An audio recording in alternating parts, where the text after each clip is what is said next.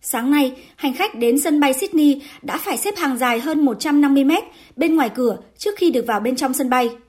Đồng thời, nhiều hành khách than phiền phải chờ khoảng 1 tiếng đến 1 tiếng 30 phút mới có thể đi qua cửa kiểm soát an ninh.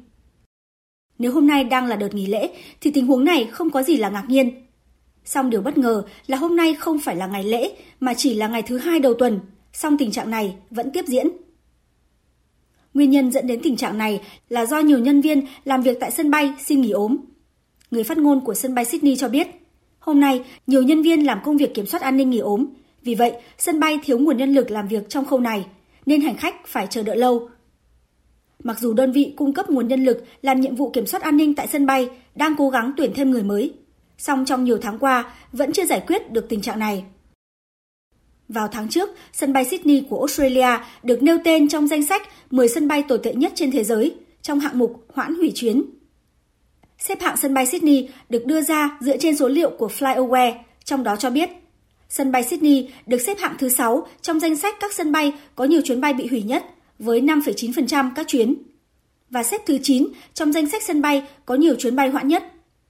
Không chỉ riêng sân bay Sydney, sân bay Melbourne cũng có tới 8,1% chuyến bay bị hủy và con số này ở sân bay Brisbane là dưới 5%. Tại sân bay Sydney cũng có tới 34,2% chuyến bay bị ảnh hưởng từ việc các hãng hủy và hoãn chuyến bay.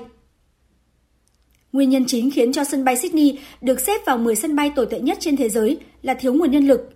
Điều kiện thời tiết cực đoan và các kỳ nghỉ lễ khiến cho nhiều chuyến bay bị hủy và hoãn. Sân bay Sydney cho biết, trong đợt dịch COVID-19, 15.000 người từng làm việc ở sân bay phải nghỉ làm – vì vậy, khi biên giới quốc tế mở cửa, tất cả các hạn chế đi lại của người dân được gỡ bỏ, sân bay quay trở lại hoạt động bình thường, thì vẫn chưa tìm đủ nguồn nhân lực quay trở lại làm việc.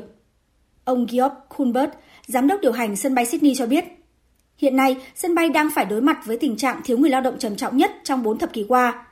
Và trong những tháng tới sẽ vẫn còn thiếu 5.000 lao động. Vì vậy, tình trạng dồn ứ sẽ chưa thể giải quyết ngay được, mà còn tiếp diễn trong thời gian tới.